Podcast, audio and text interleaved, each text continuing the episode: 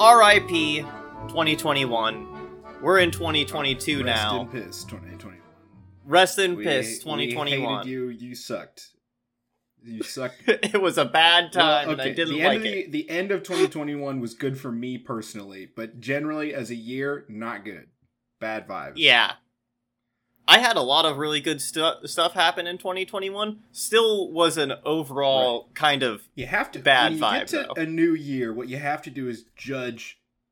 Excuse me, the new year purely based on an overall experience. You can't go day to day because that's Yeah. ridiculous. Who gets that? You have to purely base it on how well or poorly uh, you did as a whole.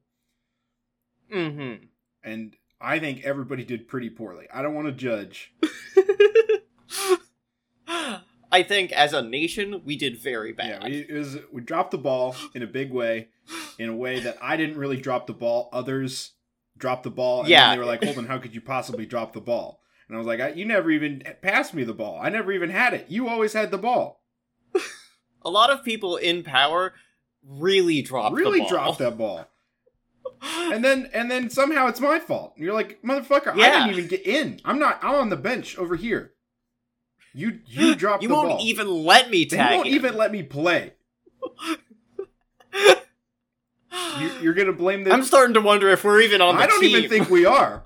I think I think we're just like here to like get the balls back to the team and like do laundry and stuff. And they keep saying we're gonna get to play, and we don't. I'm starting to not believe them. They keep telling us to let us play, but I think we're the mascots at this point. I don't point. even think we're that. I don't even think we're that. Um, but I, I got a question for you, Hold. Mhm. Uh, hey, do you have any New Year's resolutions? Ooh, see, my wife asked me this. She is a uh, a resolute uh, when it comes to making a, a New Year's resolution. Uh, she does one annually, and uh, I don't understand because this is just a thing to me that people say they're going to do and then never follow through on. They're like, "Oh, wouldn't it be great if I like did you know like lost fifty pounds this year?" And then they're like, "Oh, wh- what a pipe dream! Would love to do that. Maybe that'll be my resolution." And that's just something like you work towards, but you know, it's Mm-hmm. it's ethereal it's unobtainable you'll never achieve it but you know you work on yourself um every single time my wife sets a new year's resolution she achieves it and i am so in awe of her doing this that i am in, i'm intimidated to start my own because i know that my resolution type is i'm just going to work hard at this thing and hopefully i'll get better at it and hers is like clear cut accomplishables. Mm-hmm. like she pledged to read uh, like a certain amount of books and i was like oh well last year you read one so like you know obviously you just want to read more books. Good for you. I'm glad. No she accomplished that number. She like checked off checked it off her and she's like oh yeah and i would like to work out like every day. And i was like okay well that's a lot. And she did that too. And i'm like fucking jeez okay i gotta She's a go-getter. yeah, and she keeps asking me. She's like, "What's your New Year's resolution?" I was like, "Oh, I don't know. I gotta think about it." Um, and that's just to buy time because I, I, I gotta, so you I gotta come up with something vague enough that I could accomplish it, but also is just like a thing that I can keep working on. You know, to be better. Mm-hmm. I would like to, I'd like to run more. I re- I read a lot this year. That was sort of my goal. Was I want to read more books last year, and I did. I read over twenty books, um, which was a good for me, um, because I did like a lot of them and I didn't like some of them. So that was that was a good ratio. So in this year, I would just like to, because I like running. It used to be a thing that I did all the time, uh, and I do enjoy it because no one talks to me while I do it. Uh, and I can take my dog, which is also nice. So I kind of want to try to run more. I'm not saying like every day, like my my iron-willed wife, but uh, you know, often. This is the year of me picking up hobbies that I fell off of. You know, Yeah. Mm-hmm. Um. Like you're gonna you're gonna be a game a big time gamer. Oh yeah, I'm gonna be a, because you're gonna have a I'm gonna be a PC. big time gamer. I'm gonna run three miles and then run a, then run right up to my gaming PC. When how will I have time to uh you know take care of a household and spend time with my wife? Those are questions for the future. I, that's not my New Year's resolution. I'll have to juggle some stuff, but I'll figure it out. Hopefully, you know. What What is Mm-hmm. your New Year's resolution then? You seems like you have one. Um, I I'm going to do something small that I've already started working on, uh, and that's my New Year's resolution is this year I'm going to make another podcast Making- because oh I'm my god. I've got brain worms. She's a glutton for punishment. She's like, hey, you know this time consuming thing that we do uh usually just once a week?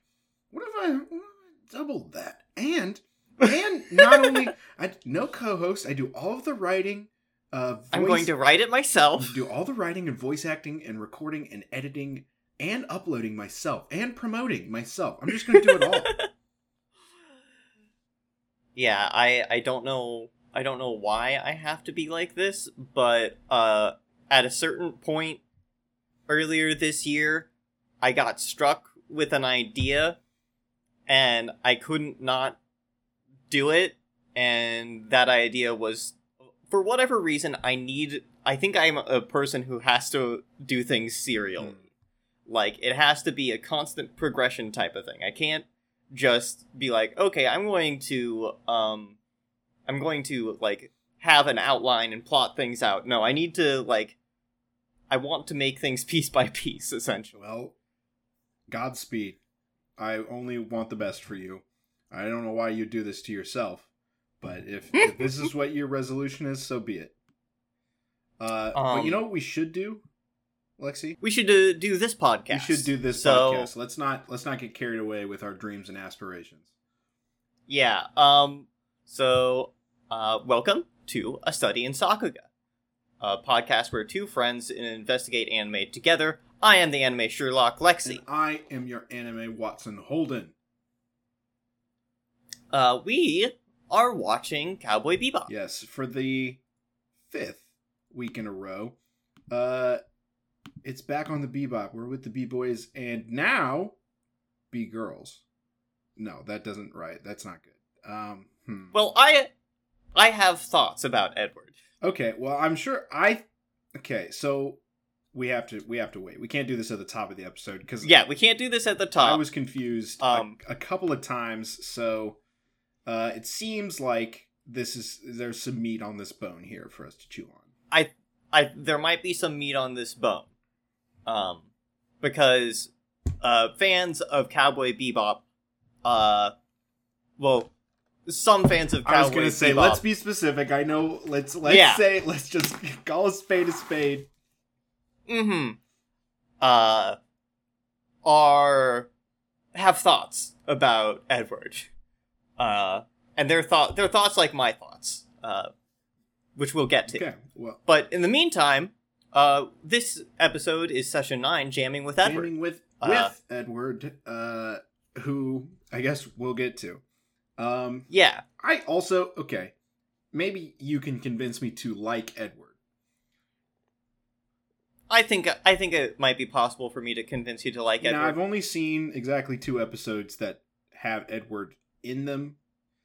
Mhm. Um, Edward has not has not uh, grabbed me in the same way. Well, maybe I'll warm up. I'm kind of warming up to Faye, so okay. Uh, boy, this episode sure opens on HAL 9000 Yeah, it sure opens on HAL 9000 with the little red, the red dot and everything. The red dot and everything. And what's HAL nine thousand doing? Is making the Nazca Making lines. the Nazca lines. I was like, you telling me a robot made the Nazca lines? Is that what we're we're agreeing on? Well, these ones at least he this uh this satellite made apparently. Um, See, there and it was not clear to me that this was in the future. mhm. It was it could have been in the past, I guess. It could have. Um but uh we cut from the Nazca lines being made to to our last protagonist. We we found our last we protagonist. found them. Uh, they're here. Uh, they are hooked up to a computer. They're in the metaverse. yeah, they're fuck. They're in the metaverse. they're they're they're swimming through the Yeah. metaverse, which uh looks like a whole bunch of web pages in water It with does. fish. There is fish in there. I did appreciate the fish every single time. They just kind of loop the same surfing the web uh thing Mhm. and so I got to see the same couple of fish every single time. and boy, I was delighted every single time I got to see those fish. I was like, "Ooh, ooh, there's the octopus."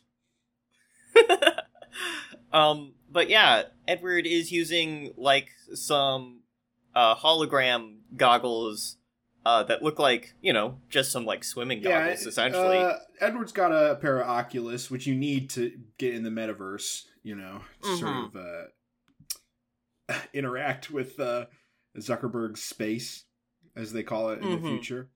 Um, the the computer is saying, "Hey, just I'm just giving Edward constant weather updates. Like, hey, ten percent chance of a rock shower. Don't worry about it. It's it's Yeah. fine." Rock shower, okay, it's not don't nothing to worry about too much. Uh, the rocks are good, and uh, that they seem to be happen, having a fine time listening to the radio, browsing the web, Yeah. and then they see that uh, the Bebop is apparently uh, in the sector and on its way to Earth. which I they apparently know the bebop. They were looking for the Mhm. bebop, so they are a fan of, They're a of fan the bebop. of the Bebop, Um, much like you, viewer. much like us here on this podcast, are a fan of the bebop. If only Uh-huh. we too could hack into the bebop and make them take us with them on their adventures. Alas, we have to just watch them. Uh, it is. Edward's in a kind of destroyed city. Earth is fucked up. yeah, Earth seems kind of fucked I- up. We'll get into Earth more later. Um, but we do get to the the bebop as it approaches Earth. Um, Jet is hard at work on his bonsai. Seems to be getting Mhm. better. Good for him. uh Spike is just kind of chilling. Spike and Faye are chilling. Um and they're watching the TV and like there's a news segment going on and they're talking about the Nazca lines that were just made on Earth and they cut to Yuri Kel- they bring in uh Yuri Kellerman Yeah, y- who is a guy who sounds like Peter Lorre. yeah. Yuri Kellerman a freak. That guy is. Uh, it's Uh, amazing that they predicted the aliens guy from Ancient Aliens a good 2 Mhm. decades before that show went on television. Oh, you have to know that those people existed before the ancient aliens. I know, but they you know. like this guy's a little freak with big hair, right? And he's got like a, Uh-huh. like a coat on. And the only thing I know about Ancient Aliens is that that guy's a little freak with a coat on and got big hair. So like we were all around with the ancient memes, aliens memes, you know, happened. So Yeah. like I don't know. Yeah. This guy seems like a forerunner. I don't like this guy. I would not have him on my segment to sort of talk Yeah, like and- this about aliens into the microphone. Mm, it could be. It could be from another planet. it's it really seems like the the news station just had him on there to dunk on. He on really him, did kind of. because in the segment where he's like insisting it's like aliens from a from outer space, which I guess they all live in outer space, so it's not that far fetched. But the news anchor was like, "Well, actually, the police say that they think it's a prank." Yeah, they- like, "It's we a- actually saw that it was done by some hijacked satellites. It's a so prank. We think it was a prank. It's a prank. It's just a prank. You ever just make the Nazca lines as a prank? Come on, bro. It's uh, funny. there is there is a bounty out on all on the prankster, whoever they may be. whoever they may be. Uh, and that's the secondary uh, secondary purpose of this news broadcast is to let people know there's a bounty on, on this uh, hacker prankster. And the bebop the bebop crew is like, oh, Hmm? For a real? bounty? And I didn't even have to watch the Bounty Hunter show? Interesting. interesting. I Uh, fucking so hate, the I bebop fucking hate Yuri Kellerman. He's got a bad profile. It's he's got a bad he's vibe. got a bad vibe. I don't like him. I hope I never see him again.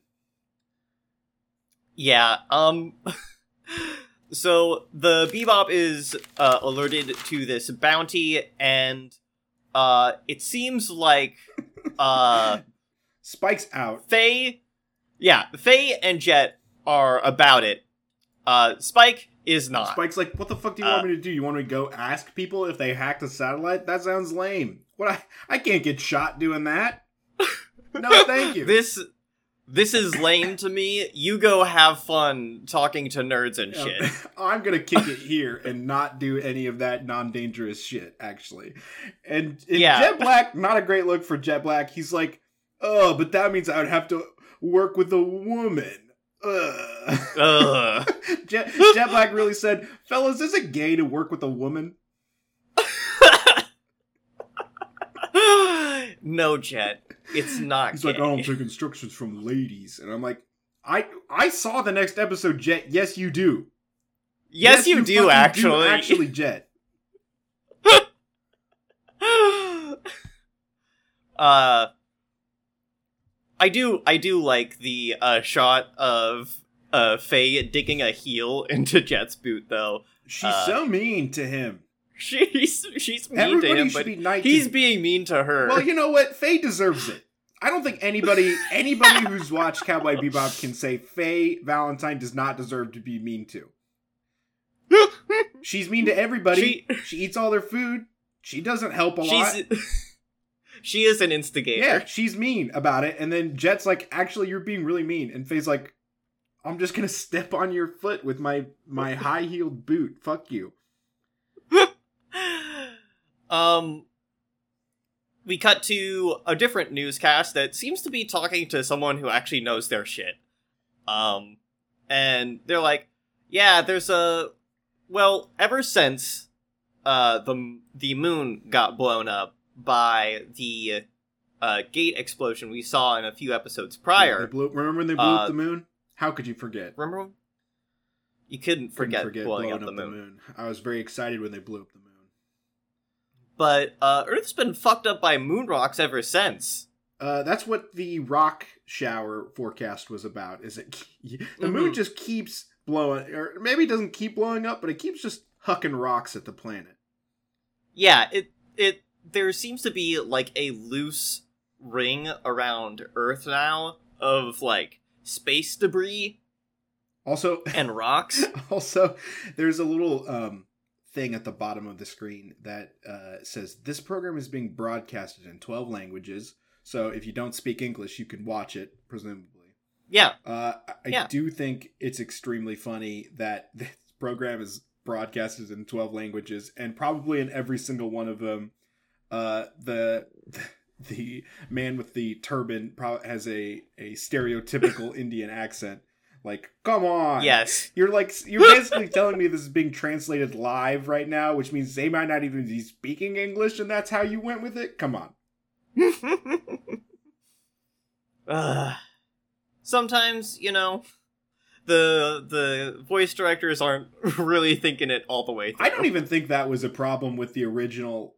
I I would bet real money to you right now that in the Japanese version, like the Japanese the the like the Japanese voice actor version of this show, that dude did not have an accent. That was purely an American decision when they translated the episode. Mm-hmm. dollars to donuts Yeah. that that guy just talked like a guy and then they were like oh well he's in a turban and it's 1995 so i guess let's get let's get our worst worst dude that we work with in here to do his best his best offensive accent it's fine this guy looks sharp. Uh, good for him he's fucking rocking that suit and turban Good. yeah, he looks That cool. as hell. I I like, like this guy. guy.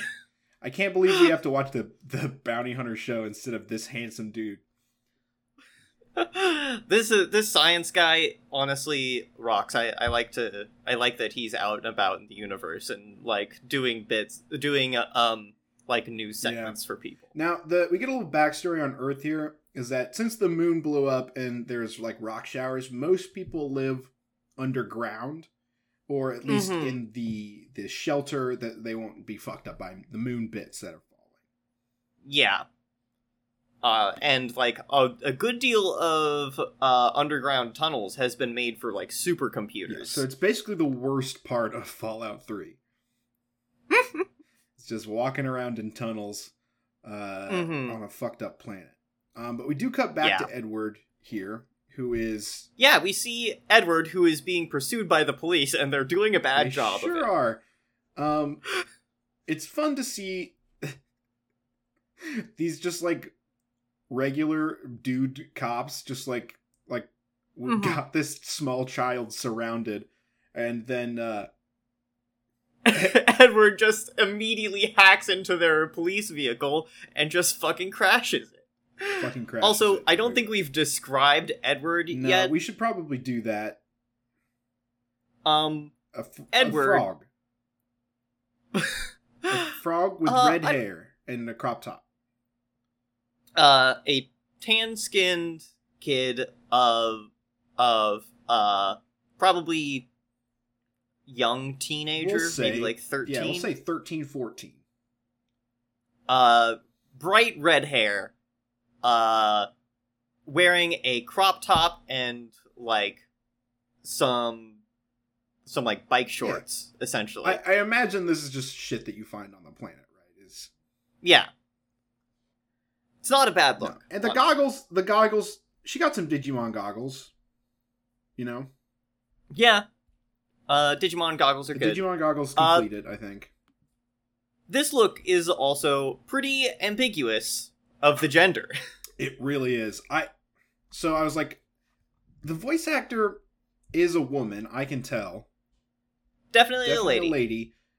But uh Edward is I think usually pretty Mhm. unambiguously a a dude's name. yes So, and it's hard to tell with also uh Edward's full name is uh oh, what the fuck is it? did you write I that down did. i did not I write did, that hang on. down It's Radical Edward. Which also does not hint one way or the other. So, uh Edward is very is an ambiguous character, I would say. Yeah. Uh and they uh, we'll get more into this, but there are hints that this uh person might not be the gender everyone thinks they are.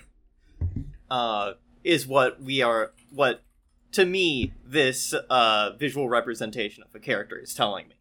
I mean, I would normally say that I I don't know if if a anime from the 90s has the foresight to do that, but actually I think that this is the one exception. I actually think that this might be the one that actually thought about that and definitely coded that on purpose into the character. Yeah. Uh, we see eventually later that there is some uh, sloppy writing onto this, but you know, Again, you have to wonder how much gets lost in the in the the localization for I actually I actually went back and that's that's in the sub as Mm, well. Interesting. Uh, but uh, before we get there, because that's a, a long ways off, uh, we see uh, Jet and Faye leaving the Bebop, and Spike is asleep on the couch. Yep. and Edward just hacks into their computer. Edward is almost incongruous with the universe that Edward lives in. see, see in in avoiding using a pronoun to mm-hmm. describe Edward because I'm not sure, I have inadvertently started talking about Edward the way Edward talks about themselves.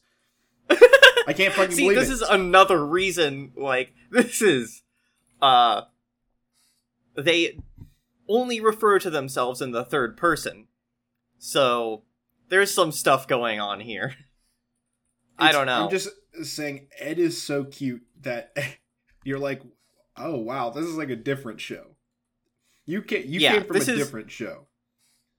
Uh, yeah, I like. I actually do kind of like the little, the little representation Edward has of himself. It's Like whenever they hack into something, this little like smiley face. Yeah, smiley face.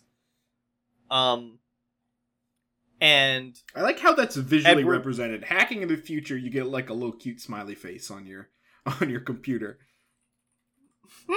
Yeah, you can know when someone's hacking your computer just because like their little emoticon is gonna pop, You up, and up, and you're like, start "Oh fuck, I'm getting you." hacked." It's so adorable. also, uh, did you see? I barely caught this, but did you see um, one of the names as uh, Edward is hacking? That it's Um, like, no, I it's didn't. Looking on there, the police database, it's Thomas Wayne. What? Yeah, yeah. Fucking, we've got Yeah, Batman we got here, boys. Batman. Uh, Thomas Wayne is wanted for kidnapping, so something to think about. Something to think about. Maybe Uh, it's robbery. Maybe Thomas Wayne is on the robbery section. Anyway, mhm. uh, that's what happens when you're rich. You rob people. Yep. Uh, so Faye is trying to like figure out, uh, like where this signal that uh got into the satellite came from by just kind of scanning the emitters. It's all over the fucking place. Jet is going to go boots on the ground Oh, yeah. and talk to people. He's gonna win some hearts and minds. He's gonna get, talk to the people about who this fucking hacker could possibly be. And this is where my Oh. Uh, comparison really uh, rubber meets the road because it, I fucking saw this dilapidated subway train tunnel and I was like, "Don't fucking send me back there." I got so lost in this in DC, begging you not to. Um, but there people actually live in this subway station. Like quite a few people actually. A lot of people. It's actually very packed. We get a, a pretty wide array of um, of people. Yeah, we get a, we get some uh we get a variety of guys here. Um, dudes rock. dudes rock, rock. because we get we get a hippie looking guy, um, like straight out of the seventies, Chain uh, smoking. Just chain smoking, be big glasses that you can see Jet reflected in. cool detail, by the way, that you can see Jet's face reflected in them Yeah. moves. This guy has Ed merch Yeah, on his vest. sure he does. Um, Uh, we got uh, just a, a variety of kids. I like how, like, people and kids in this subway. I like how these shots of his interviewing are interspersed with like him walking, just like a close up of his feet. mhm. I think that's a cool detail and saves you Yeah. so much from animating him actually walking around talking to people. Yeah, this this repeated clip of his boots is good and it's well animated. It's a good thing they kept and reused that. Artfully done. Hmm Uh, I want to point out uh, another guy is the guy who has like a uh, a who seems to live in like a in a subway car, Sure. and he's got a whole bunch of clutter around him, and he's got a few Tamagotchis. Oh, does he? Oh shit! Yeah. he does have Tamagotchis. Holy shit! Good for him. You know Yeah. what? You, it's got to be pretty boring living on the bombed out shell of Earth, right? You got to have some virtual Mhm. pets to take care of. Yeah, He looks like an old. you know, you cycle through him. he looks like an old wizard. Yeah, he's got a cool walking stick, like it. It's good. some big bottles of alcohol. All, yeah, all of Jet's walking eventually leads him to a kid who is Mhm. uh, hawking some wares. Um, every the the main thing to take away from this scene is that nobody can. Everyone agrees that it's probably Radical Edward that is, is Mhm. hacking the satellite, but no one can agree on No what one- Radical Edward looks like. Yeah. Uh Ed- Radical Edward is appears to be a lot of things. Uh, like a big Um, old basketball player. Uh, I Uh a drag a queen. drag queen. There many Um, different people saying many different things about radical. Just a fucking alien. an alien. That's my favorite. Um, Jet gets the most useful bit of information from the kid at the very end. Yeah. Um, and the kid's like, "Well, since you're here, um, and I did help you out so much with my useful bit of information that said he was a six foot tall basketball player. uh, why don't you buy some Earth souvenirs?" Uh, and so Jet does buy some ancient peeps, Yep, ancient peeps. some clearly hundreds of year old peeps. Yep, uh these Piokos. Uh uh I like the fact that no one remote no one but people of Earth know remember what, what, the peeps fuck are. peeps are, and they're rebranding them as Earth souvenirs. Yeah. Um, Ed has hacked into the satellite, uh, but finds out that no one from Earth has actually hacked into it, and then it starts talking to them. Mhm. It has a name, HAL 9000. Uh, has a really long name that I don't remember, and neither does Radical Edward. Radical Edward Yeah, it's- agrees that uh, uh, the computer's name is now MPU. Yeah, NPU. because it's instead of a, a CPU, it's a neat PU, so NPU. I have accepted that the transition to commercial uh, are nonsensical. They mean nothing. I don't understand Mhm. them. It's not important for me to understand them, and the show doesn't care.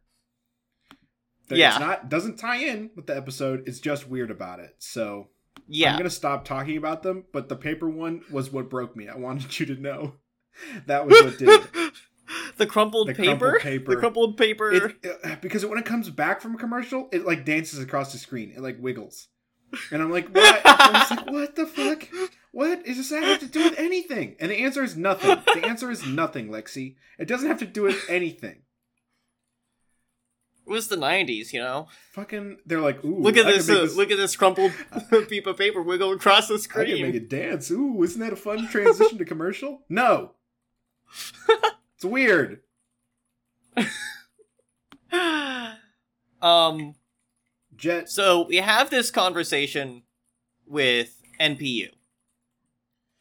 Um. And uh, Ed figures out that they are the one who did the lasers. Yes. Uh, they Uh, did the lasers mostly because they no one talks to MPU anymore, and Mhm. he is really lonely, and he just wanted to like look at the Earth that he looked at for a really long time. So he just redid the lines the best he could. Yeah. It's sad. Yeah, it's a bit sad. It's not as sad Um, as the members of the Bebop actually eating those brown old peeps. Um, but they do do that. So yeah, uh, Spike feeds one to Ein, and Jet eats a Jet peep. eats one. Jet knows better.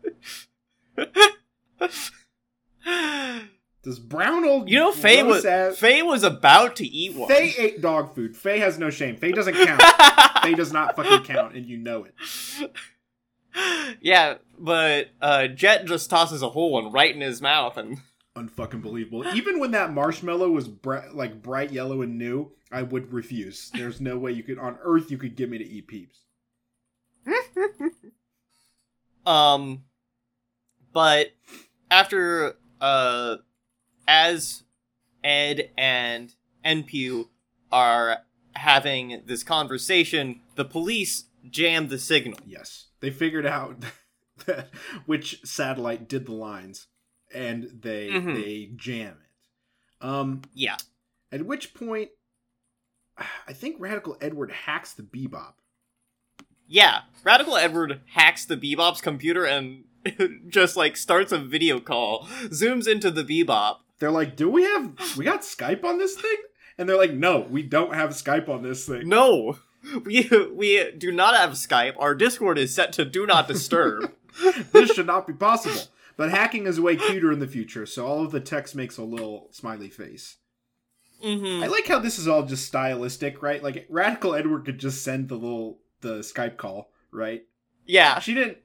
She didn't have to make all uh, the cute little smiley face in the background. That was not necessary.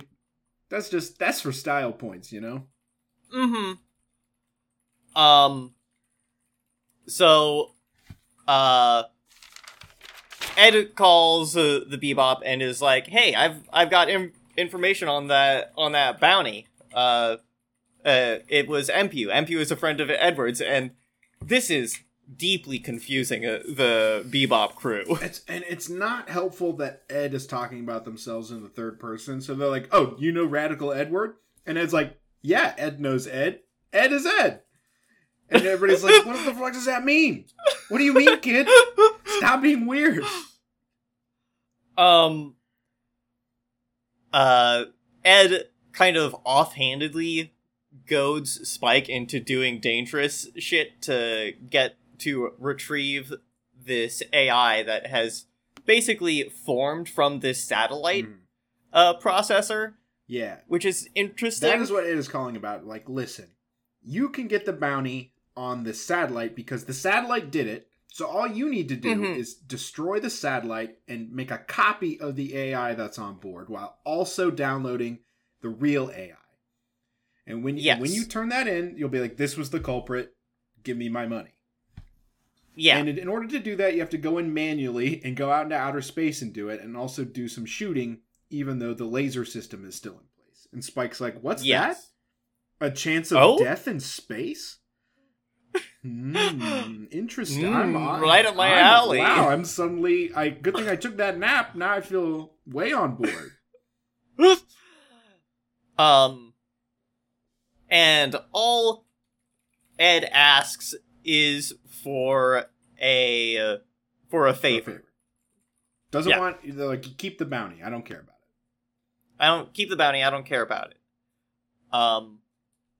So Spike goes. Doesn't even and- wait for everyone to get ready. He's just like in the fucking. Just like, he's All right, I'm doing he's it. in the swordfish too. He's like, they're like, wait, shouldn't you? And he's like, nope, I'm gone. Goodbye. Something dangerous. I need to go do I'm out of here.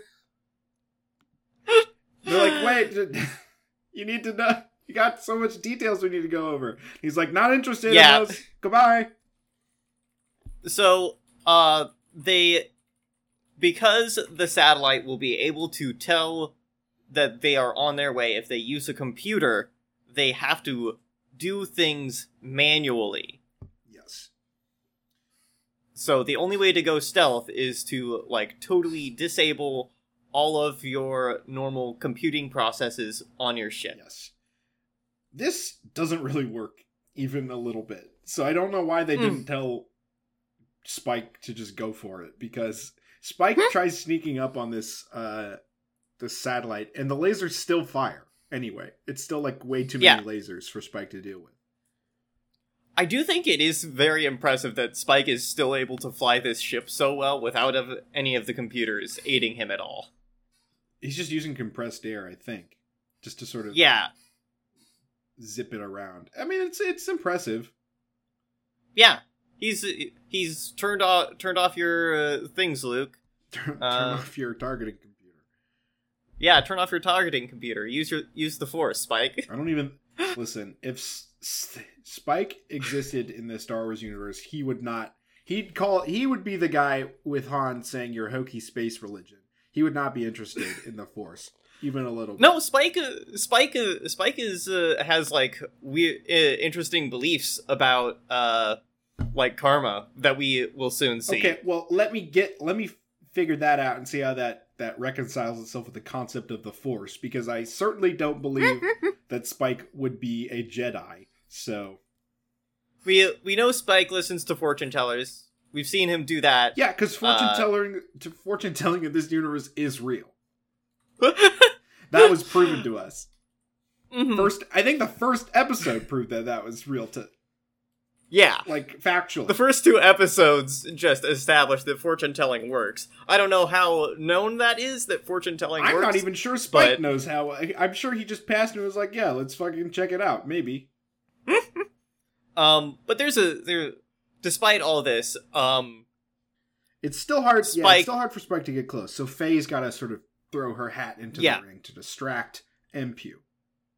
yeah, and there's a there's like some cool space maneuvering and whole bunch of lasers Yeah, firing around. I was gonna say the ships look really it cool. and- it is. This is a beautifully animated scene. It's actually really cool.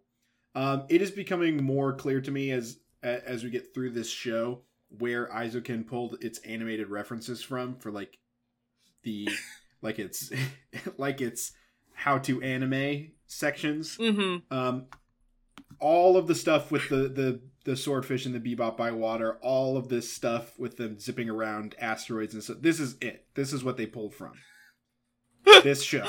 I'm sure there are other shows that do this, but this is the one that that Eizouken was thinking of. Yeah, this is the one you're seeing, and you're like, ah, I can see the touchstones. Yes, because that even even uh, Asakusa was saying, okay, everything has to work, it has to function in some way. There has to be Mhm. reasons to it, and that is what the ships and things do on this show. There are like Yeah, mechanisms. all that- of yeah, these- There's like mechanisms that use compressed air to slow down and things like that. the the hatch that uh Spike is in like comes off in a cool way. It like has a hinge and it like unclamps and everything whirs and swivels in interesting and fun ways to look at. This is what happens when you're the anime Watson is that you get to this realization a good, you know, five to ten years after everyone else has made it. So here I am in the glorious light of the future. I figured it out. I solved this one and I didn't need Lexi to tell me. And even though she was back there the whole time, like, oh yeah, that this is pretty cowboy bebop. I know, yeah, this is sure is sure is bebop in here. And I'm like, hmm, interesting. I sure love how it looks. And you're like, yes, Watson. Excellent. This Yeah. research will be important later. This might help us solve of- a future mystery. and what do you know? It does. what- it did help, yeah. um but spike is able to get up to the computer uh he downloads mpu uh ed is ma- able to make his copy and it kind of fries his goggles uh fries their goggles a bit um and uh they take the disc to the police and the police is the police officer that takes it seems a bit skeptical Yeah, but they you do know not believe him. They do not believe Spike at all. Luckily, Radical Edward promised to uh, give them solid proof mhm. uh, that this was in fact the case. So they did turn it in. yeah Um, I think the episode ends uh, with a um, a shot of a big shot, like where the, oh uh that's before we get to the big shot, uh, Faye tries to get uh, Jet to leave the planet without coming for to get Edward, dirt, uh, dirt because that was move. apparently the promise. Dirtbag move, dirtbag move. Uh, too bad the Bebop is in range of Edward, yeah, who can just Who fucking just hack the turn ship. the ship and right the fuck around. Uh, Jet's like, why? What's happening? What have you done? what have you done? Also, we know for Um, a fact that uh, Edward is not very good at remote controlling ships, so they should just let Edward on board and not fucking have them control Yeah. it. Because Jesus fucking Christ. Yeah, but uh, Edward has joined the Bebop crew, uh, and it's time for Big Shot. Um, That's everybody. so That's every no. That's everybody. That's the the full Bebop crew. Because I know because of the thumbnail on Netflix that it's everybody in the lineup. So I know that's the last one. yep, it's the Bebop crew. That's it. They're all together. Uh, but it is time for Big Shot. Um, it is a uh, it is an extended segment of exactly why the Bebop did not get paid for today's episode. I do like that.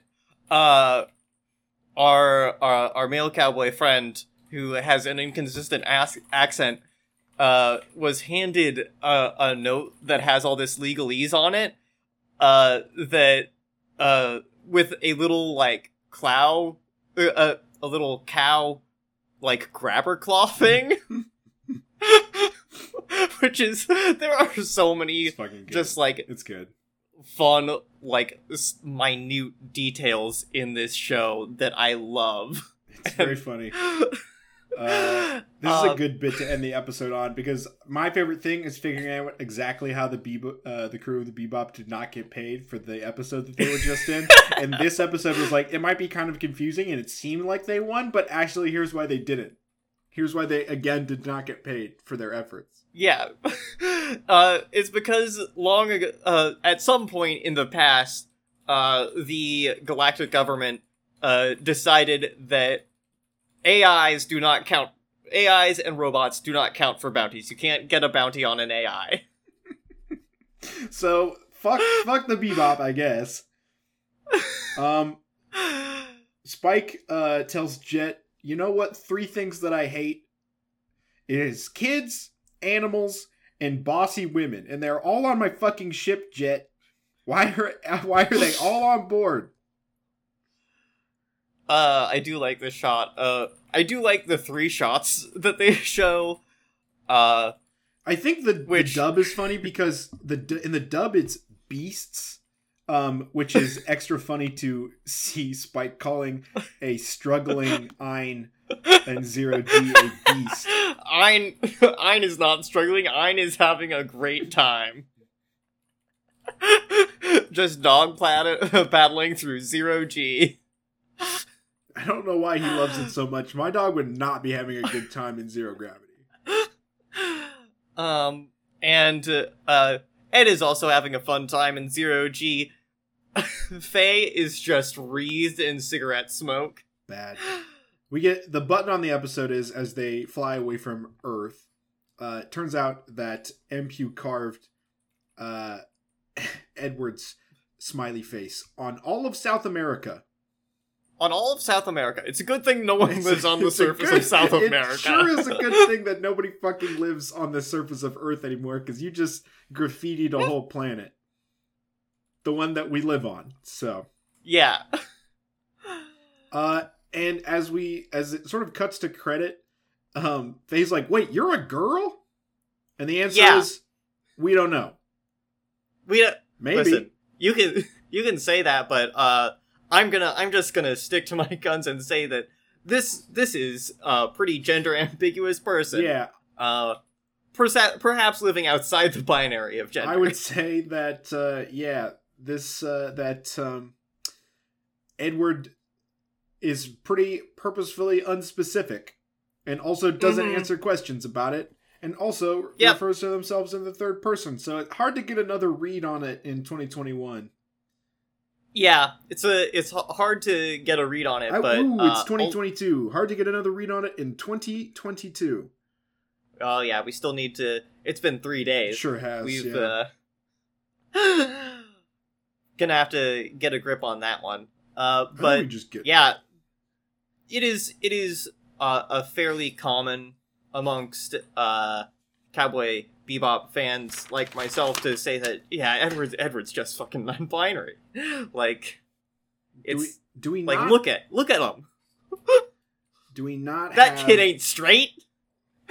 what? they are certainly too cute is what i would say is they are There is nothing cis about what's going on here. i listen i know anybody can wear a crop top. What i am saying is that i know not very many straight dudes wear crop tops. I that has successfully been uh been uh absorbed into gay culture effectively. Powerful stuff going on with crop tops everybody that's everybody is wearing but it looks pretty good on ed is what i will say I like I like Ed as a character design, like pretty generally. yeah listen i was excited to see spike out of his suit in the one shot in this episode i was like oh he does own other clothes Yeah, good for spike yeah. In in the next episode, we're going to see Spike just fully out of his suit. i love va- Which is- i love vacation spike I but what I what I appreciate about Ed is that they their whole get up casual wear. I can't Yeah. imagine Faye Valentine is comfortable in what she is wearing. There's no way. Hmm. she wears it to look hot and it, and she knows it and that's fine. That's good even. But Edward is like practicality. I need to be comfortable. I need to be comfortable when I hack Athleisure all the all time. All the time. You can work up a sweat hacking. I don't know if that's true. I guess in the metaverse you could. And also, there's a lot of rolling around on the ground when Ed hacks. You know what I mean? Yeah, Ed is a very active a- it's a- character. They uh, seem to. There's a lot of physicality that goes into Edward's hacking that I don't think is strictly necessary, but I get why you want to ha- sort of have clothes that breathe. yeah. Um, but that's it for this episode.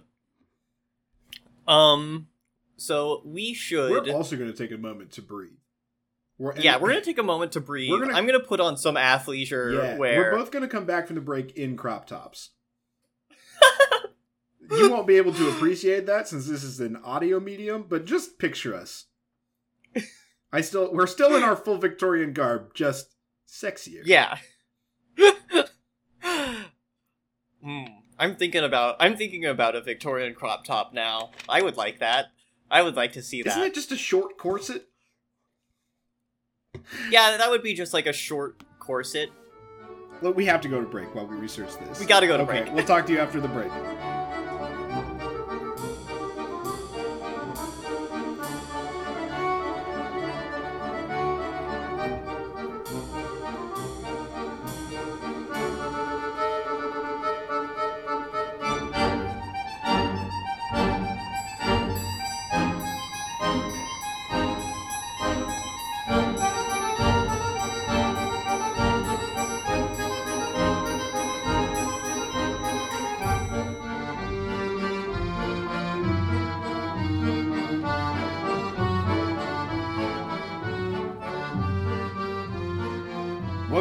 Break, Lexi. I hope you feel rested. I hope you feel. Oh, what's this? Oh, I'm being handed. Uh, ooh, this looks like an important document. Uh, yeah, thank you. Oh, excellent. My lab results are back in. I sent this off. I sent the research off to the boys down in the lab uh, to do some important research on Victorian crop tops, and I have some. I have some important data to share with you. I think that's pretty. Oh? yeah, it's pretty important for our, our podcast that I share this with you. Um, Okay, thank you. yeah, it's just this is a secret between you, me, and our listeners. Okay, don't share this out in the wide Mhm. world. This is uh, purely, purely the notes that we need to keep as a uh, as a detective agency. Um, mm-hmm. Oh. Yeah, that's a Victorian crop top that I was handed. If you want to describe it for the listeners, while I show you the second Oh, other this is Victorian actually- crop top that I found. this is actually pretty good. Uh, it's got uh, we've got like a roughly collared top that uh is shoulderless. Mhm. Uh, it's white and it has uh a a sheer uh like uh collarbone area, Mhm. but it still has like a Victorian col- like ruffled collar on it. My favorite Um, part of this, Lexi, is that there are long sleeves attached to it. Yes, and they're still long, dangly, lacy uh, Dracula sleeves. yes, That's- they're long Dracula sleeves That- that, are good. That's my favorite part. Now, here's the second, uh, second Victorian crop top that I found in my research. Oh, This one's a lot plainer. This one is just a, a sim- it's a lot simpler cut. it's a lot plainer, but I, I I like this as well. This is kind of like just uh a a shortened button up. Like what if you brought the uh cinch on a button up just a little bit higher Hmm. and it, it and it was like really tight around the underbust and it has like some short uh ruffled sleeves that are a little bit poofy. Those that's nice. So I like this. yeah, so I'm so glad that the boys down in the lab had a quick turnaround time uh, on that one. It was really important uh, to let us know that vampires could be sexy with their tummies out at any period in time. At any period at in any time. period of time. they had the technology. Yeah, they did. They had it all the way back in the day. They had it back Mhm. when I almost said when Shakespeare walked the earth like he was a dinosaur, but no, I suppose yeah. I guess yes.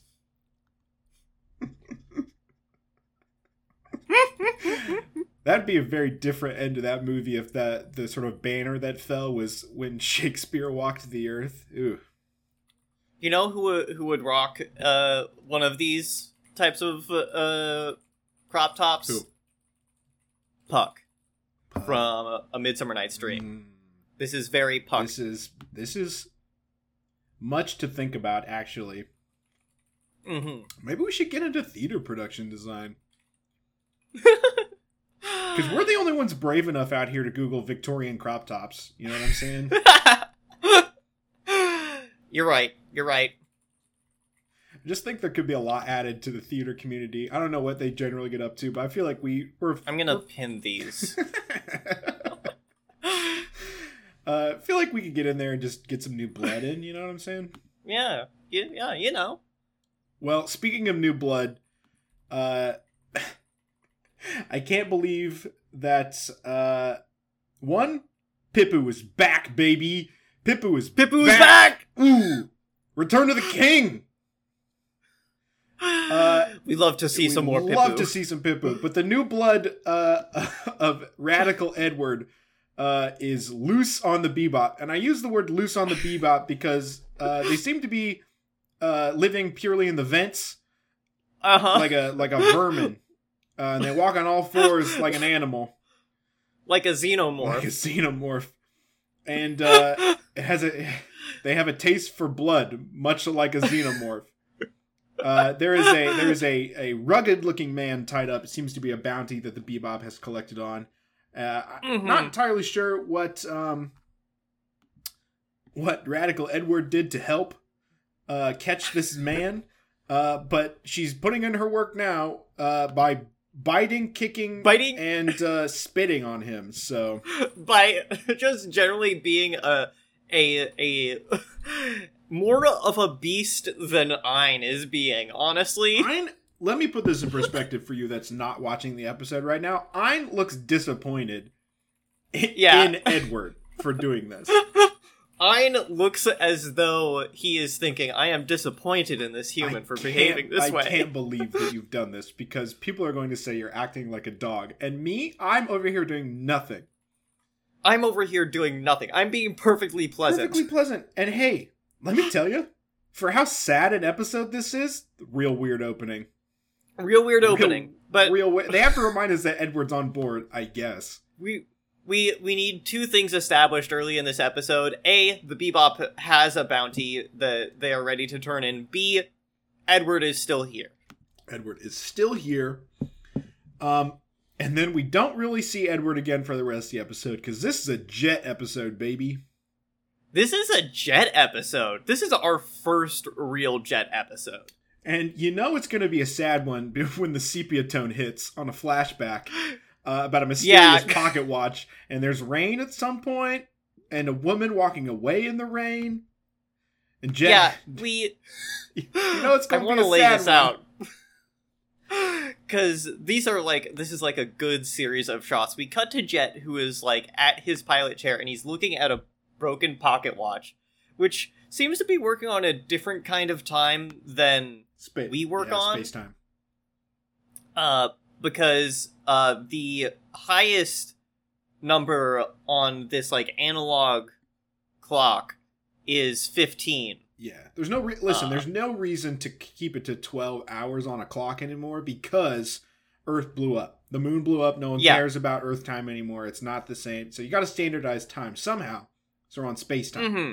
15 hour days. Yeah.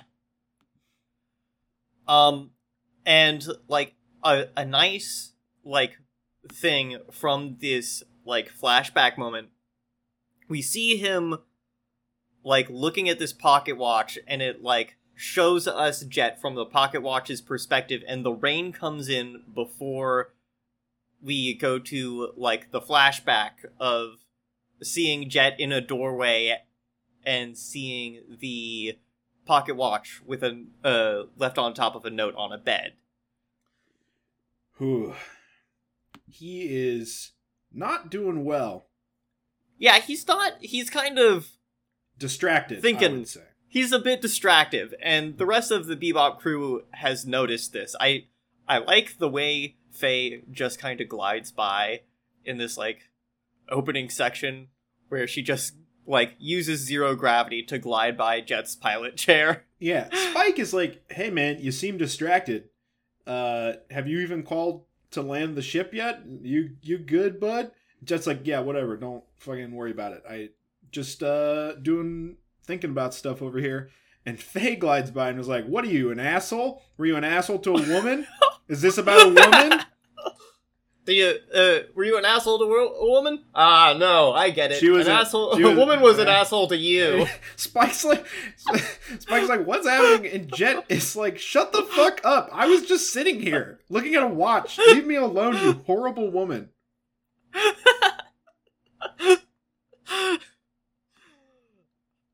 She's not wrong though. She's not wrong. Guess it's right. She's just an asshole about it. Jet works hard every day, fixing their shit when they break it, piloting the Mhm. bebop around. He gets to have one moment where he gets to look sadly at a pocket watch after we do all this shit with everybody else. And Faye's gonna be a douche about it? I don't think so. Faye can shut the fuck up. Shut the fuck up, And Friday. shut the fuck up Friday, Faye. Let Jet be sad. We uh come to Um, understand that he gets he calls in to set up the landing procedure uh, Mhm. and the guy on the other end is an old cop buddy of his as it turns out the planet they're landing on, or the moon is ganymede uh, which is jet's home planet or home moon i Mhm. guess Yeah.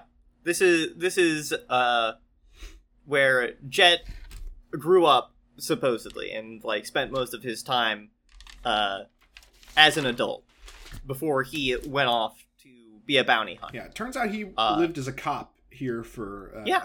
a long period of time so much so that he Yeah. has a nickname called the black dog because once jet black gets his teeth into something he ain't never let go Mm-hmm. it's a bad nickname You don't like the nickname? his name's fucking jet black and they're like i wonder how we can make this cooler and they're like You can't. no you can't His Just- name's Jet his name's Black. jet black just fucking call him jet or jet black don't fucking just make up a dumb name for him And Faye Faye's like, oh, so he's a cop. Now I get why we don't We do not- why I don't like him. do not get along which is the uh, Faye Valentine says a cab. except except that Jet also does not like cops, presumably because he's no longer one and a bounty hunter now. So I guess bounty Um. hunters are just cops, but in space. yeah. The I feel like bounty hunters have a weird relationship with the police because they turn in the bounties to the police to get money, but it seems like there's it's like a, a working relationship, but they aren't exactly on the you know the same side. No, and it does seem like after last episode, the police are actively looking for any reason not to pay bounty hunters. Yeah, So it can't be good. Like they're not friends. I don't think the cops of this universe solve any more problems than the cops of our universe do. Uh, yeah. So It really seems like they are they are uh re- relying on outside people, which the they pay probably not well enough to do their job for them. It seems like yeah, is what cops are doing. seems interesting. It, Hey, all the dangerous criminals, yeah, can you go can get you go those get for 'em? us? We really don't We want can't- to. I guess there's not really a centralized solar system police force. So if if you have people hopping between systems and or like worlds in this way, Mm-hmm. I guess it makes sense to have bounty hunters do the lion's share of the work, but also it seems awfully lazy to me. Yeah. Well, we also Um, feel out the figure out that um, Jet's old flame, Elisa, is uh, on this planet. Yep. She's still here. She's She's out living on the waterways. Uh, she's got a bar, and yeah, she's got a she's got Uh, a joint uh, called LaFin. Mm-hmm. And she's uh, in some money trouble. Uh, so Jet goes off to find her while Spike gets the bounty money they all Yeah, got from the bounty. it. Uh, this let me tell you something. Jet wastes no fucking time going to find Elisa. He leaves immediately. Mm-hmm. He's like, "You turn the bounty hand, what, whatever. I don't care."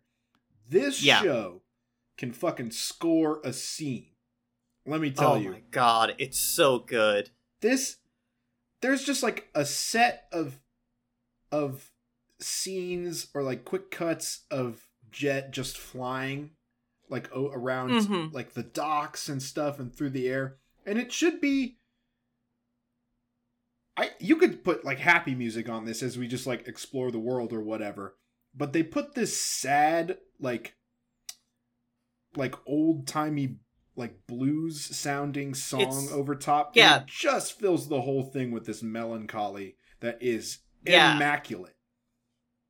There's like a woman singing a like sad jazz song It's over this over this scene, and it's so good.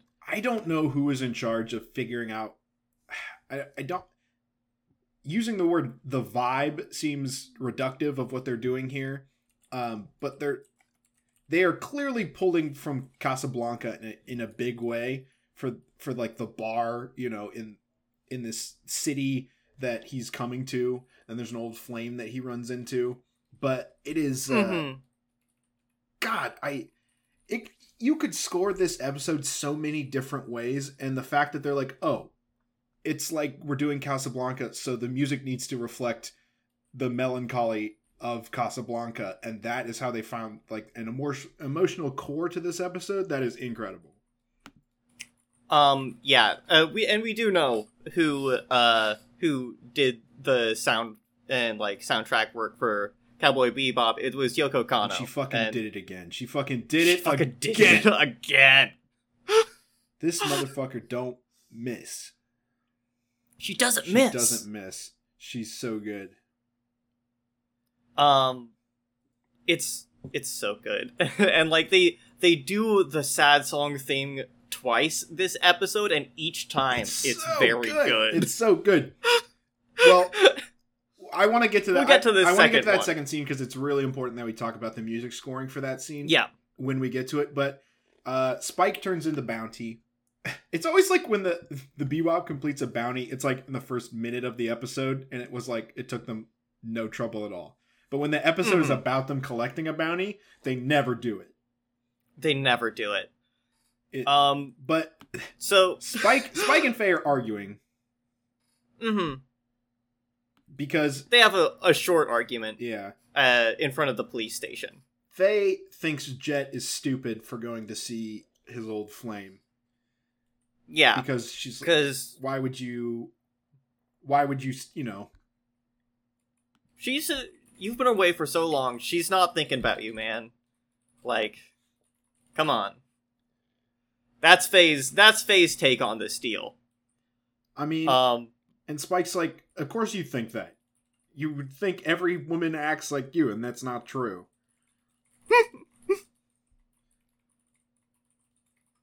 he's not wrong. Not every woman is Faye Valentine.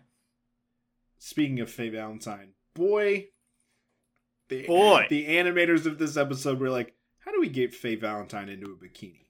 Wouldn't it be good if we got Faye Valentine, who's very hot, into a bikini? In into a bikini and like some just really good swimwear. What if we had? What if we? What if we had some interesting shots of Faye Valentine in a bikini? yeah, I was interested in these shots. Well, of course you were. I Fucking, I'm not. I can't believe we talk about shows that leer all the time, and you're doing the leering right now. This, you're, you're doing it. I'm doing it. I can't help it. I'm les- I'm girl. I'm less. It's lesbian. I, I get it. I'm just saying you're doing the leering.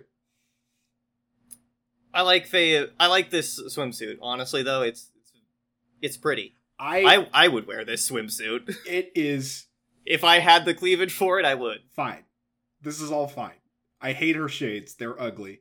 They're like gas station. You don't like the They're shades? gas station sunglasses. Bad shades. Doesn't matter what I think about this. What I what I know happened was there was a meeting where they're like, "All right, Mm. we think Faye Valentine's hot. Everybody thinks Faye Valentine's hot. How do what Hmm. episode makes sense to get her in a bikini so we can see all of Faye Valentine?" And they're like, "What about a really sad, thoughtful episode starring Jet Black and an old old flame that's very Casablanca esque?" And they're like, mm, "Perfect fit, pitch perfect, love it. Great episode to put this in." They have to have something to like break the tension a little bit. So you know, hot lady. I can't believe you're defending this to me. I cannot believe it. it's I'm not even saying it's like gratuitous. I'm saying it is shameless. it is shame. They did it on purpose. Um, she does look good though. I listen. She looks good. She looks good. Um, Jet finds the bar. But- Jet finds the bar, and uh, there is a guy there in a yellow jacket who is pretty fucking tense. yeah, he almost pulls a gun as soon as Jet walks in, and like you don't even know that guy. Yeah, you don't even know Jet. I you're like, calm down, man. It uh seems uh seems like you're pretty jumpy, my guy. There's no reason for Mhm. that. Um, but Elisa does walk out, tells uh I thought his name was Brent. It is not Brent. It's Rhint. It's R- H I N T. it's Rent. And I was like, okay, I guess she's dating Brent. Hmm? you ever uh, meet up with an old flame and she's just dating a Brent? I guess. Oh, I hate it when a, an old flame of mine is dating a Brent. I can't believe a hot ex girlfriend of mine dates a Brent. Uh, after, imagine, can you fucking imagine if you dated a dude named Jet Black? And uh, you're like, yeah, so then- I'm not judging you or anything. Just, I mean, curious. Did you ever date anybody else before me? Like, yeah, I dated a, a six, uh, six six, uh, muscle dude named uh, Jet Black. And he's like, oh, um, my name's Brent. so, I guess this isn't gonna work out. um, but She kicks Rent out. She's like, no, don't, she kicks. don't worry about Jet. I'm going to talk with my ex. You probably don't want to be around for the tension we're gonna have. It's gonna be weird for you, so probably should bounce. Which he does. mm-hmm. Um, this is weirdly edited. It's like a they do like shot reverse shot, but we get like less than a second here. He, there's, it's not shot reverse shot because they're doing a a few angles on her face as Jet and Elisa have this conversation, It's just like and it, it's just like it's so quick that it goes between close shot, wide shot, close shot, wide shot, but Mhm. it's like a second on her face. Yes. I actually really like this. This is it's like very interesting to me and like the read I get from this is that like when she's saying these lines it feels like Jet is examining her like trying to figure out if she's telling the truth in like all of these close up like quick flashes. It it like it, it gives an interesting tension to scene.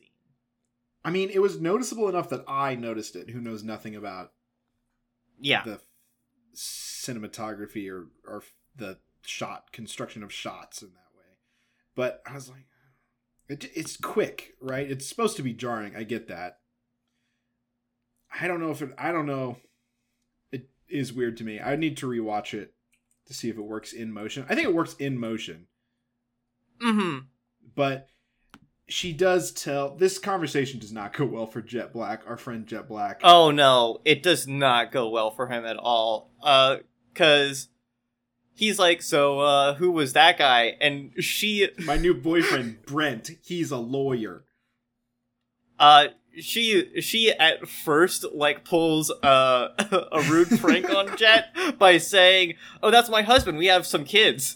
Have you met our uh, children? Jet's like, Poor. and, and Jet's like, oh, oh. I have to go, and she's like, "No, no, just kid- he's my, but he is my boyfriend. We do have sex all the time. Yeah, actually, though. Uh, Jet says that uh he's a bounty hunter now and he lives with a whole bunch of weirdos. He's like, my life after you left did not get better. Let me tell you, I thought it would, and it super didn't. I li- I live on a ship that I do ninety percent of the work with a bunch of weirdos, and boy, do I barely get paid. um, and then Jet uh takes out uh, the pocket watch and puts it on the on the bar. Yes, And we cut to Spike, who is working on the swordfish He's on the in a t-shirt, t-shirt. My guy in a t-shirt and cargo in pants. cargo pants.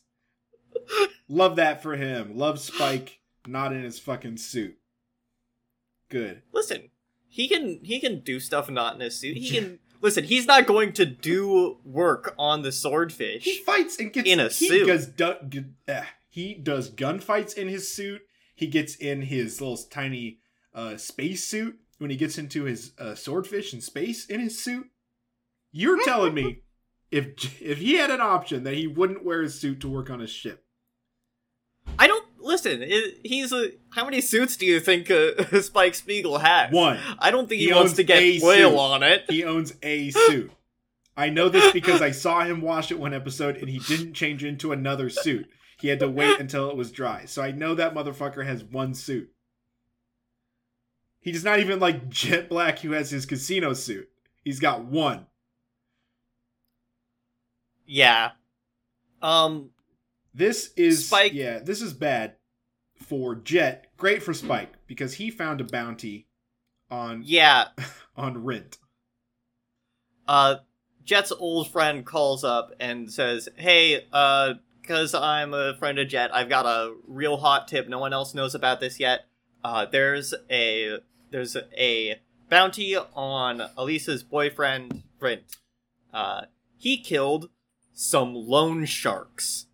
Critically, Spike does not know that this dude is dating Elisa, who Jet wants to go see. That Yeah. said, he did kill a criminal. He described. No, that's not true. I guess in the episode, in the dub, he describes him as. Hmm. As Elisa's gigolo. Yes, that's in the subs. I, In the subs, he's described as the gigolo. In the dub, he says boyfriend. that is an interesting translation. Yeah, Um, I. Faye needs to wake up. Faye's gonna get sunburned. I do love to see the bebop at rest. yeah. The listen, it's a peaceful day on the And Bebop. for everyone except Jet Black. Um, I actually really like all of these like long, just like nothing's really happening shots. It's it does Word. set the the tone of this of Ganymede as like a place where nothing happens, like a coastal Mhm. city that's just like nice to sit and fish in. mm-hmm. And uh, Ed's fishing, Ed trying to do some fishing. Ed is fishing. Ed does catch something by the end of this episode, actually.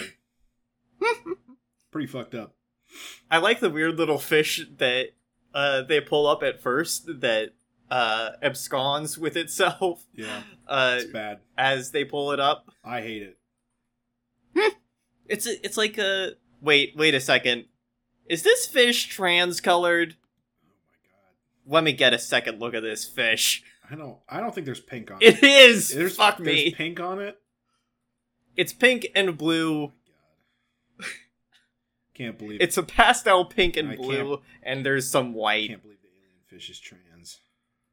the alien fish is trans. The alien fish is trans. well, this is our hottest take on Cowboy Bebop. I think we've ever had is that the, the fish in episode ten uh, is trans. Yes. That's the, that's the kind of good investigative shit you're only going to get from us. I dare you to go to any other podcast that's ever talked about Cowboy Bebop and see if they even talk about that fucking fish. They don't. I I actually I found that there's another uh, Cowboy Bebop rewatch podcast that I need to listen to because they liked one of my tweets, so I need to well, we're certain. I need to check them out. Yeah, this is certainly not us scoping out the competition. I like to think we're all friends here. Yeah, Uh, Listen. on the Bebop. we all have different Bebop takes. If if they There's enough room in the pool to play. if we get if we get to talk to them at any point, I do want to ask their thoughts about the trans fish in session ten, because they're gonna they're gonna be like, "Ooh, this was a mistake. We never should have done a we never should have done a, a crossover episode between our podcasts in any way." And we're just gonna be really insistent on that one point. We're like, "What? Okay, but session ten, yeah, beautiful episode. What do you think about the trans fish? Is that something you all noticed? No. Is that did you did you notice the trans fish at all? Okay, well, Um, we have some thoughts about it. You want to? Let's just go over them. the fish is trans. the fish That's is my trans. thought. That's really the only thought about it. Um, curious to hear your thoughts. Um, Anyway, hit us up. Reach out. I promise it'll be fun. listen, we're fun people to talk We're to. fun people to talk to. Um, we are back at LaFin with Elisa Yes. and Jet. In a not fun In a conversation. not fun conversation, they could care less about the trans fish that we're, we're really stuck on. Um, yeah, whew. Jet's having a Um, a bad fucking day.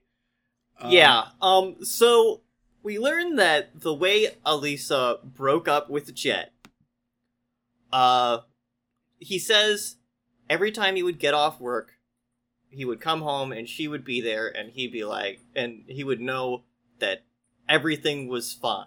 That like he he was able, he felt good about the world as long as she was around. Right. But then one day he comes home and all that's there is a pocket watch and a note that reads farewell. And uh boy.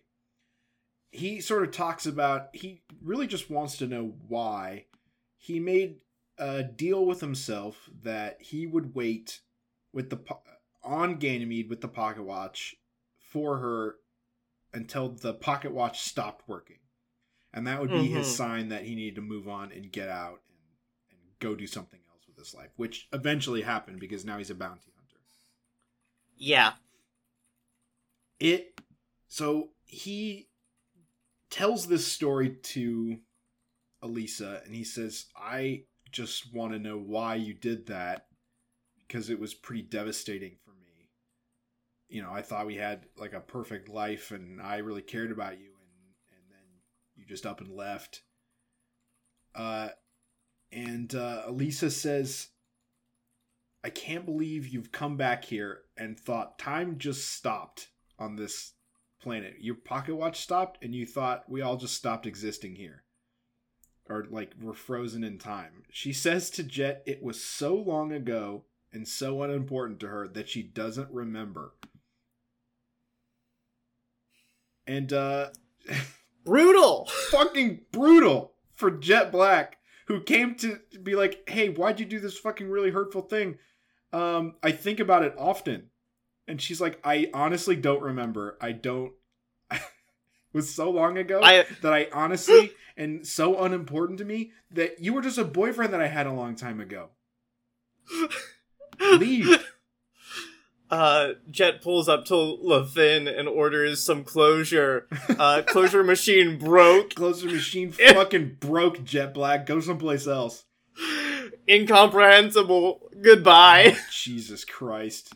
Rough day for my guy, Jet. He's having a bad day. Uh, um, Rince um, you know who else is having a bad day? Is is, Rin. is Rince. Rince having a bad fucking day after he killed that guy.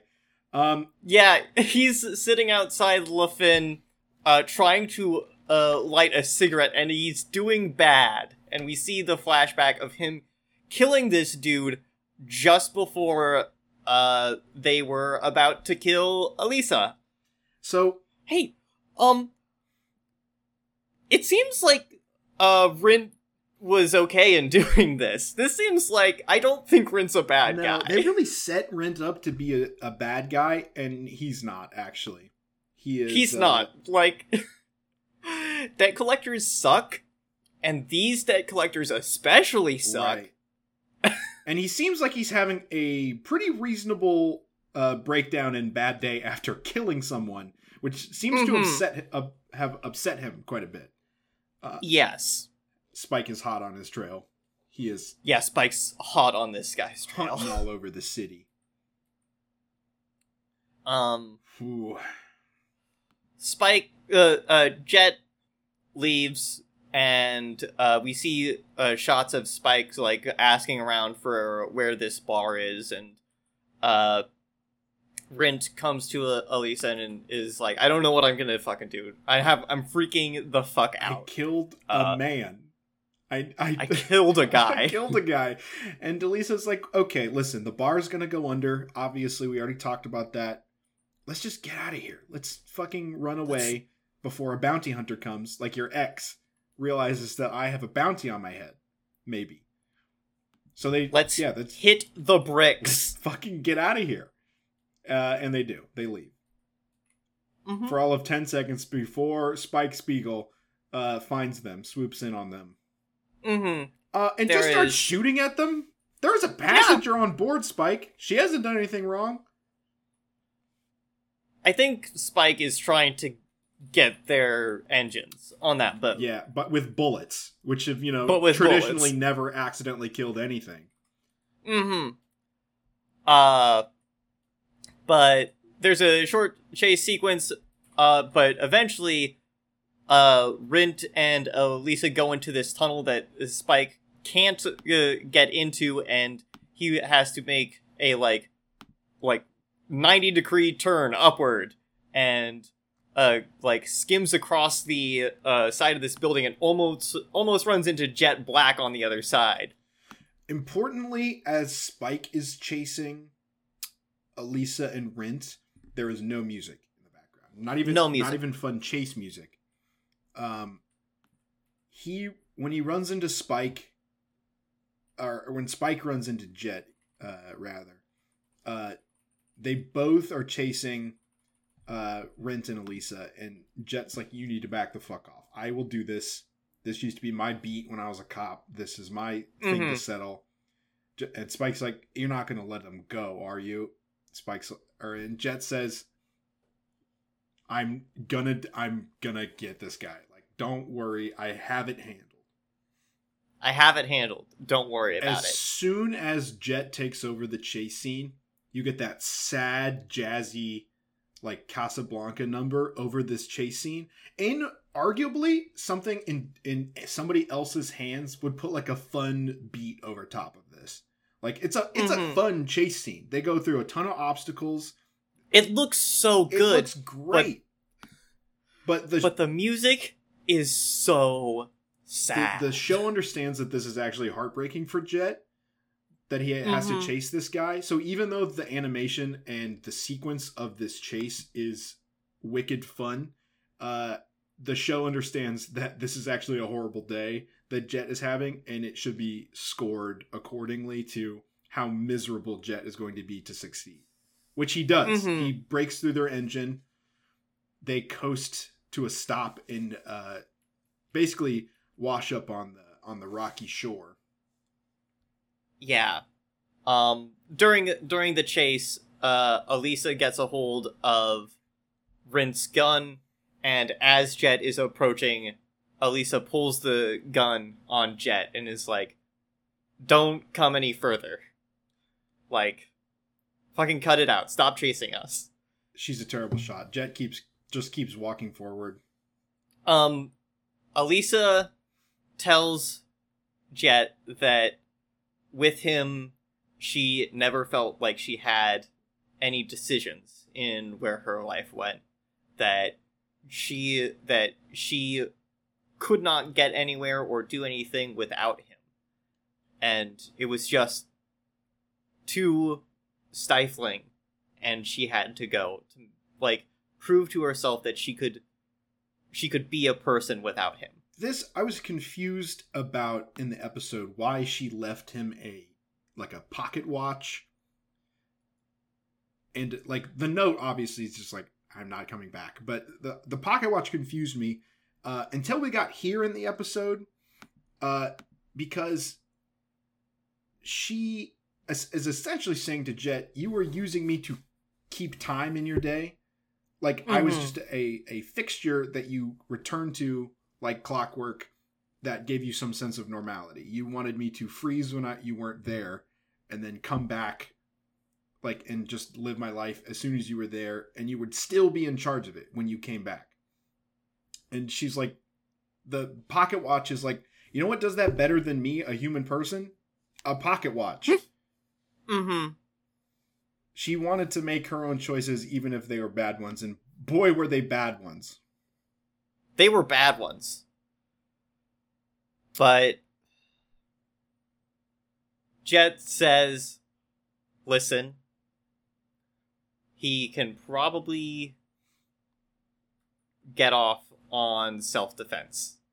It's not going to be too bad.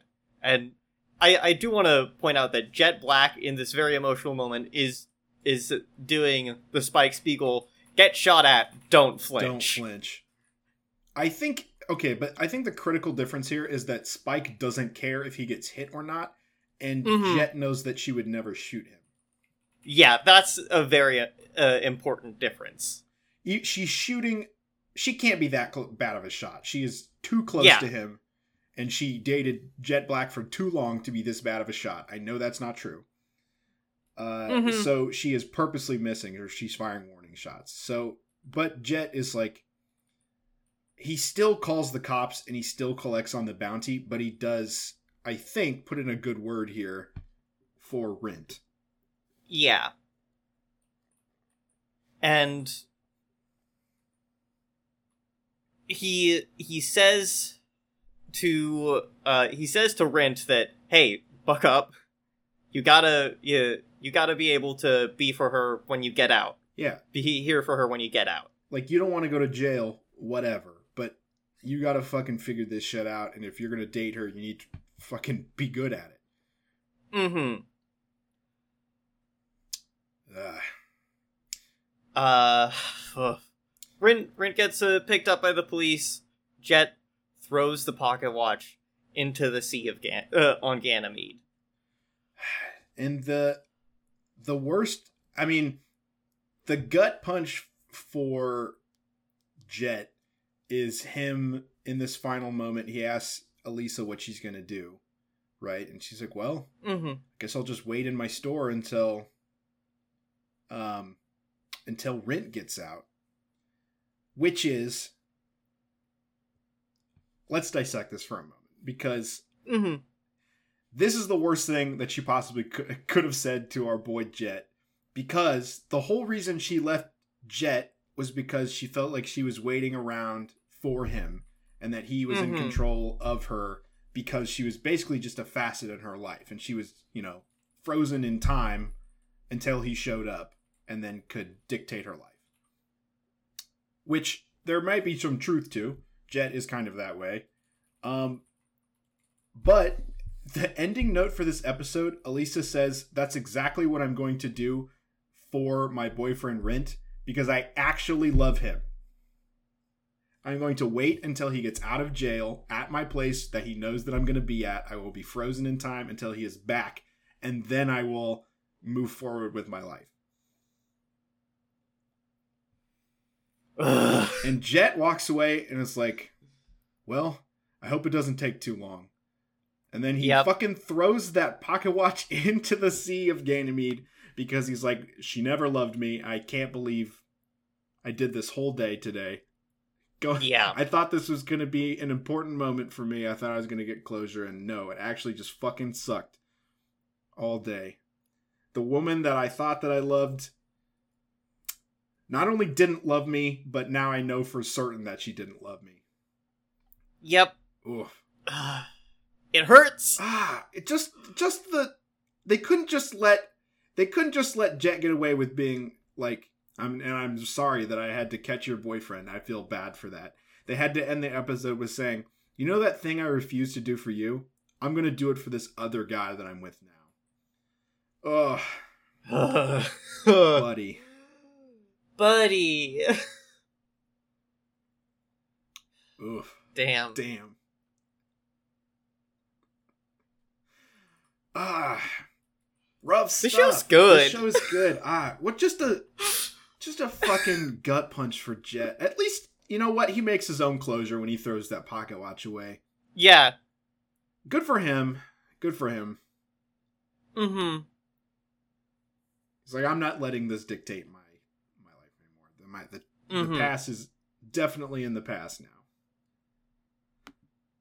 He he isn't worrying about finding her again and like anything about anything like that. He's just No, he knows now. I, I in this way, him He- him making his own closure in this moment is the best thing that he could have done. I think it's it's important.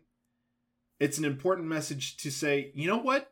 Some some things you're not going to get closure on, or some things you're going to realize uh, are the worst possible version.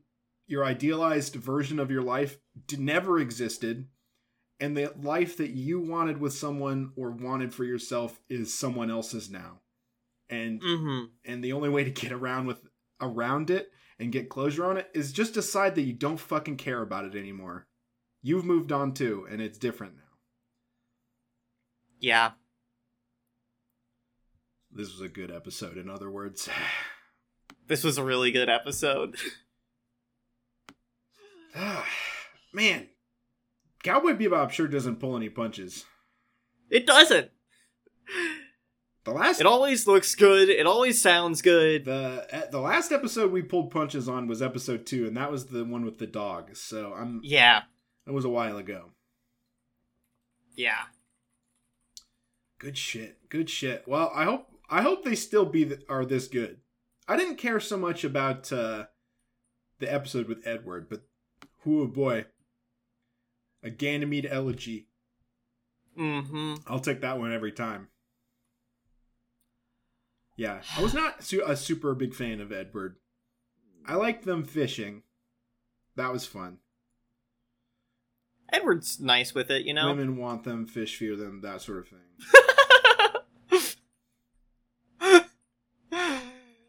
uh, but you know, some sometimes you have to have like I feel like a lot of bebop is these like okay, we're gonna give you a really fun one because the next one's gonna be rough. It they really swing back and forth, don't they? One time you're trying to fight a monkey bomb, and they they got to go into ghost space to get rid of the monkey Mhm. bombs, and and in one you have to uh, reconcile uh, your emotions uh, connected to your stagnant past with an ever marching uh, timeline forward. You know, and and how Mhm. relationship evolve over time. So really, they cover the whole the whole spread here on Cowboy Bebop. They really do. To their credit, hmm God, you watch an episode like this and you're like, what did they do a couple episodes ago? The monkeys? Oh, The fuck, monkeys? The monkeys. Yeah. Forgot about the monkeys. Fucked up. anyway, that's it uh, for this episode. Um, Holden, where can people find you on the internet? They can find me on twitter.com at not underscore daredevil. And you can find me on the internet at, on Twitter at Hex of Lexi.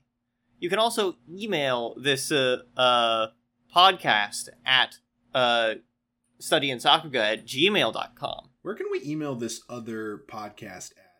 Because I want to ask them questions about the trans fish. Um, I'm not sure. We'll have to do some research. We'll report back. We'll have to do some research about that. Um, uh, I would like to uh, uh, address an email that we got. Uh, uh, just came in recently Okay. from a friend of the show, Henry. Mhm. Uh, subject subject of the email: This man. Body of the email: This man just ate a cigarette. Why? Spike could do better. They say smoking kills, but I don't think that they figured that it would kill in this specific way by eating a cigarette that you're smoking. Spike loves Um, to do two things smoke in front of no smoking signs and eat things he shouldn't.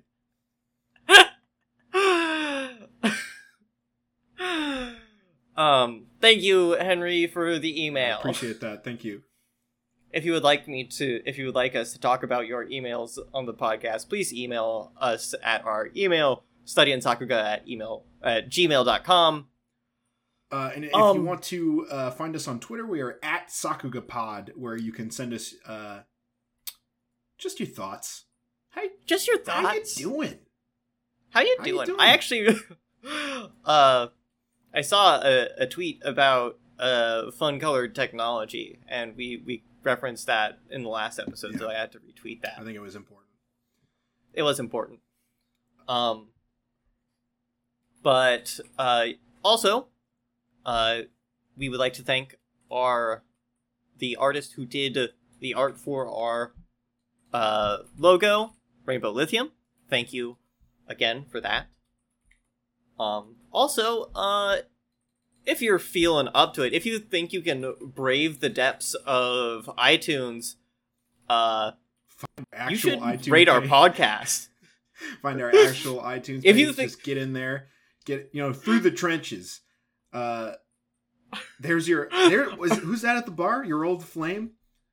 Ah, you know what? You should have a long, in-depth conversation with them about how you feel and how you both moved on with your lives. But before you do that, you should leave an excellent tip of five stars. um, are you a rad enough dude to rate us uh, five stars on Are you Apple, radical enough Apple Edward, to rate us five stars? If in fact, if in fact you can hack Apple and get in there and do a bunch of cutesy uh, smiley faces and just give us those stars without actually having to do, you know, a ton of work, we would appreciate that as well.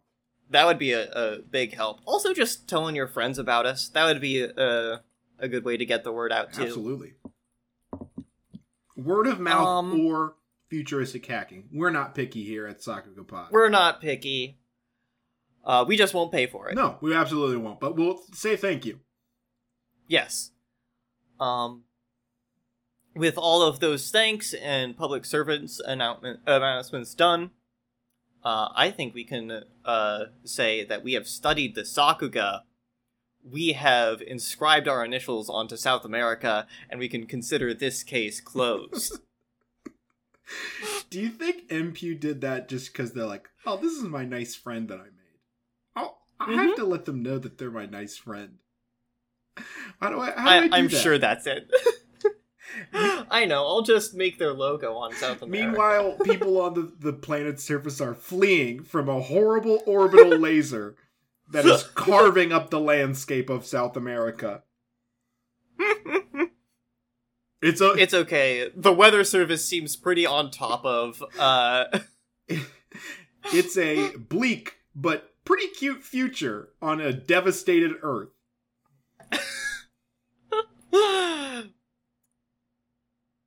also, it's good to know that this is a, a, a sci-fi show where it sucks to live on Earth. Yeah, that's a that's a fun note that we always like. In mm-hmm. in the distant future, it still sucks to live on planet Earth. It's just a miserable time on the third planet from the sun.